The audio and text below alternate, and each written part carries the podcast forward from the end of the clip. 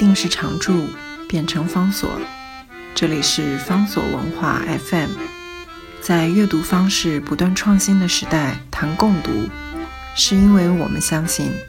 当我们在阅读时，也同时在被阅读。今天要为大家介绍的这本书是用不太一样的一个角度来读唐诗，是一位大陆作者所写的书，书名呢叫做《翻墙读唐书》。它的作者呢是六神磊磊，快速的跟大家稍微介绍一下六神磊磊。六神磊磊呢，他本名叫做王小磊，他曾经当过记者，而且在做记者的时候开始了他的新的兴趣或者是写作的方向。依照他自己的说法是，我的原来的工作是新华社的一名记者。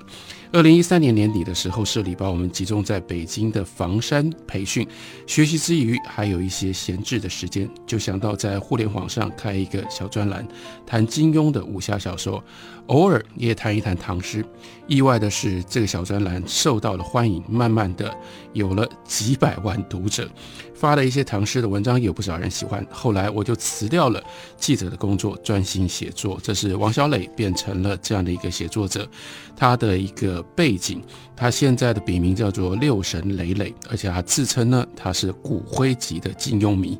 怀抱着对于金庸的爱，所以呢开始创造了这个非常流行的自媒体。在他的自媒体里面，主要讲的一部分是金庸的武侠小说，另外一部分也就是这本书的来历，那就是他讲唐诗。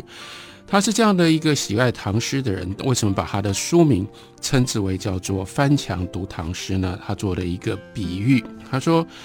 作为一个唐诗的爱好者而非专家，我给自己读唐诗的定位就是一个翻墙的人，帮你翻过唐诗那道墙，去折出几枝带露的花来拿给你看，喜欢的话你就可以自己找正门来参观。我想这个态度在他的写作上面其实是反映的相当清楚了。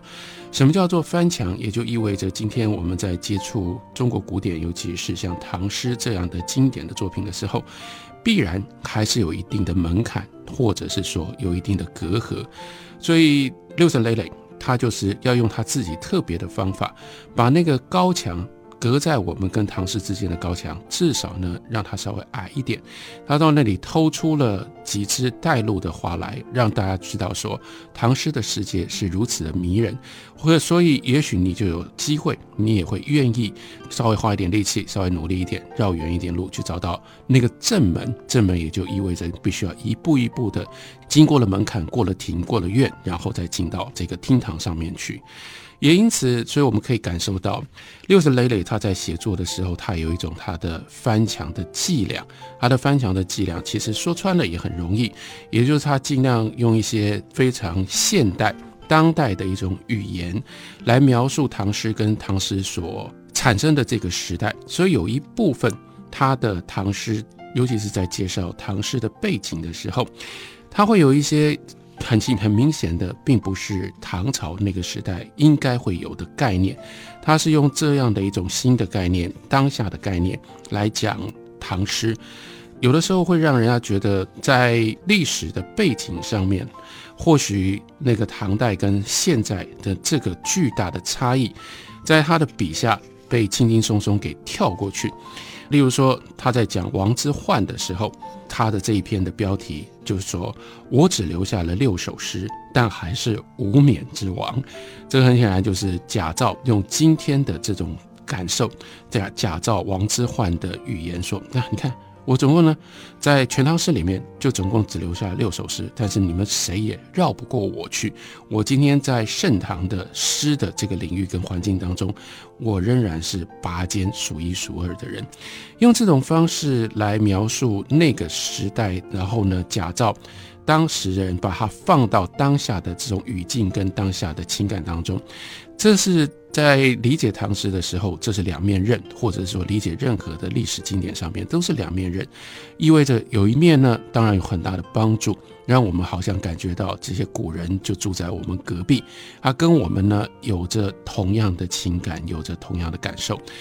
所以我们比较容易亲近他们。不过比较麻烦的一件事情是，也因为这样，我们有往往就太过于轻忽这些人，他们之所以写出这样的作品，是有很不一样的时代的背景，尤其是有很不一样的人生的际遇跟看待世界、看待人生不一样的价值观，所以我们很容易呢，就把他们在不同时代、不同情境底下所产生的这些文字，把它给弱化了其中的异质性，而强化了同质性。所以有的时候，如果我们就一直都是用这种态度来读这些古典的经典的话，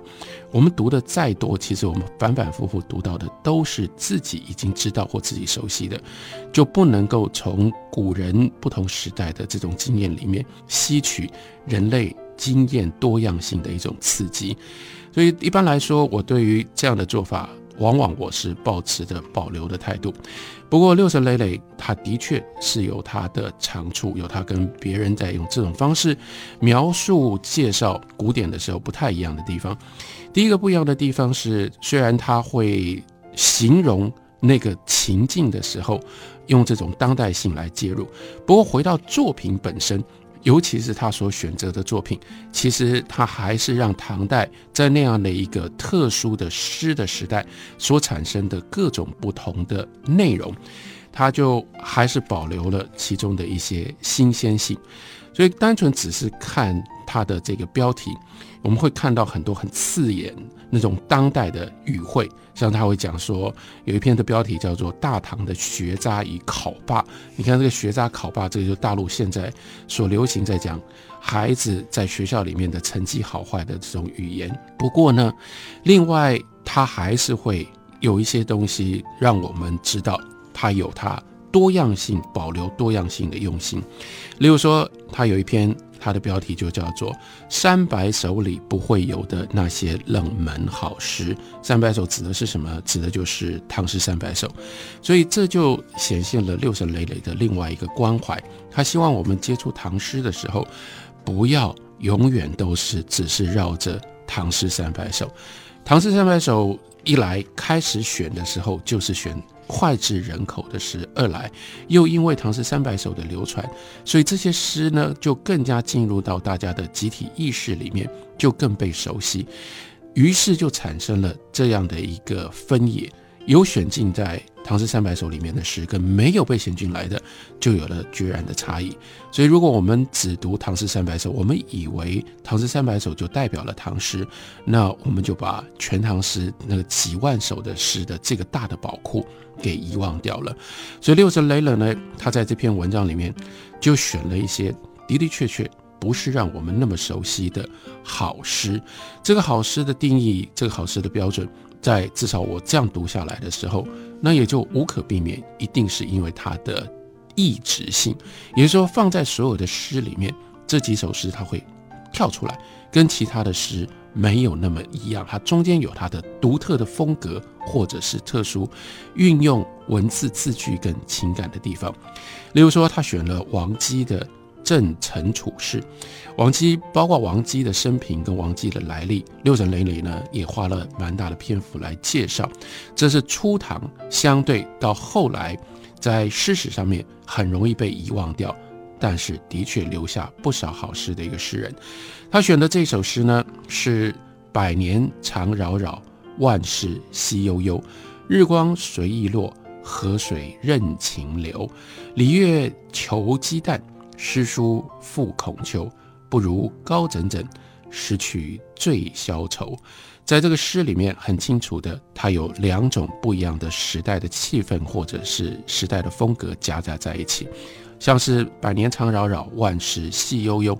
一看这就像是古诗里面古诗十九首的那种从汉到六朝的五言诗所来的一种情绪跟情感。不过他在字句的运用上面又比这个古诗稍微更加的严谨，也就是在这里面已经有了五言律诗的格律。所以日光随意落跟河水任情流，这个是严格的在酣联对仗。到了景联的时候呢，又依照五律的基本的规格，不只是它也要严格对仗，而且呢，它要转换完全不一样的一种写法。日光随意落，河水任情流，这个是讲大自然，所以在下面一联颈联上面，它也是严格对仗。礼乐求鸡蛋，鸡蛋指的就是周公，诗书赋孔丘，这就讲人文，讲历史，而且不只是讲人文，不只是讲历史，这里还有另外一个，在唐代，在唐诗里面新兴的一种写法，那就是在诗里面做方案文章。周公是什么样的一个了不起的人物？而周公治理作乐是历史上面最重要的一个成就。而孔丘就是孔子，孔子呢，则是三诗书在历史上面留下了他的地位。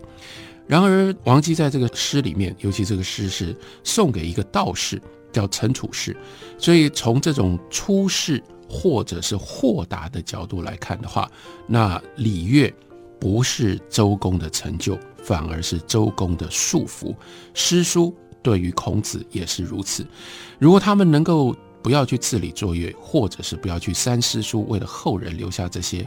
文明的拘束，会不会他们自己过得更好？相对的，这些不需要遵守礼数，也不需要这样背诵诗书的人，是不是就可以拾取最消愁？这个诗是有它的意境，有它的美妙之处的。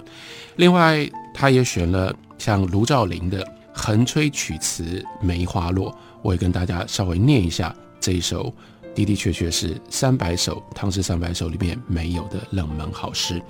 梅岭花初发，天山雪未开。雪处移花满，花边似雪回。阴风入五袖，杂粉向妆台。匈奴几万里，春至不知来。他所选出来的诗，的确有值得我们注意的不熟之处，这本书用这种方式展现了，打开了不太一样的一个唐诗的世界。